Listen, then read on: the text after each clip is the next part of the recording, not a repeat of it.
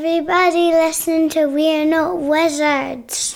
Because we are the best. And we're not wizards. No matter what anybody says. Goodbye.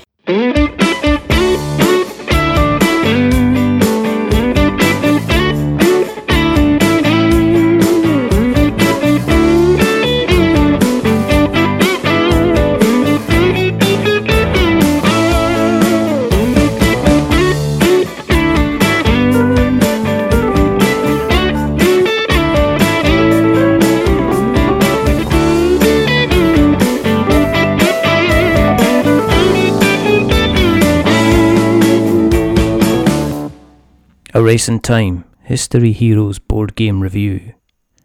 This review is based on the final retail version of the game provided to us by the designer and publisher. We're not paid for this review. We give a general overview of the gameplay, and so not all of the mechanical aspects of the game may be mentioned. There's an occasional knock on the door from the outside that reminds us that the realm of modern tabletop is a fairly smallish type of place not every game that is out there has come from the marketing zone that is crowdfunding, and not every game is designed by someone who we follow on social media. And more importantly, not every game is going to have a 23 page rulebook, a Rodney Watch It Played, or a Slickerdrips live playthrough. We've become occasionally snobbish in our old age, and we can be easily accused of turning up our nose at something just because it doesn't make our eyes squint when we're trying to learn it. Take a Race in Time from History Heroes. There's a good chance that this review might end up being longer than the rulebook itself. It'd be easier for me to line this up at the end of the street before I take a run up and kick its ass with a running jump, cackling with glee about the simple movement track and the race to the finish. But when you take a step back and look at its intention, then you can be far more forgiving. This isn't a game designed for me to play, it's more like a game designed to help me learn. It's less a pure exercise and throwaway fun, and more an exercise in hoping that some of the knowledge that a Race in Time has will hopefully work its way into my brain as a play. You have a simple aim, which is to get from the dawn of time all the way to the future and the moon by moving your own historical figure along a track through four ages. Surprisingly, there's no dice here, which I was kind of expecting as a given, but it shows I'm wrong to expect and assume when the board game track is a curling snake. This is when a Race in Time takes its first sideways step. The player to your right picks up a historical figure card and you decide how many spaces you want to move, to which the player then reads out a fact about a historical character. Guess who it is, and you get to move that number of spaces. Get it wrong, and play passes on to the next player. As you pass along the path, you'll pass into different ages and also pick up event cards that will either affect you or other players.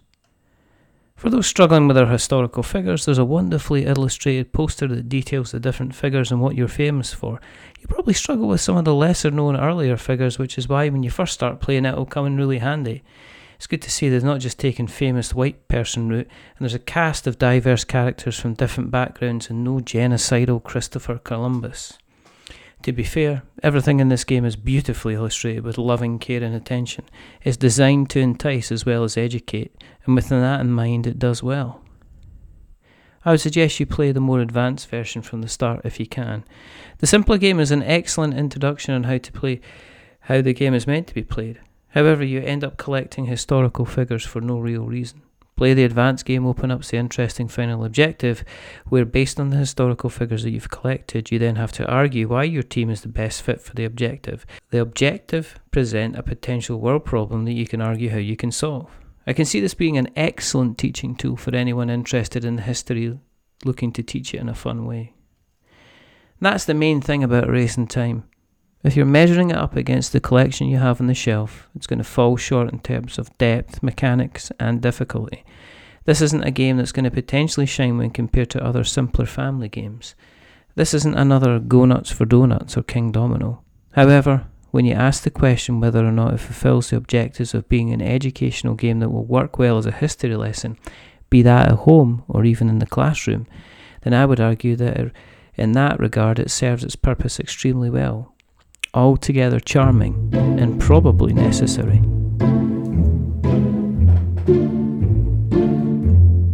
A wizard is never late.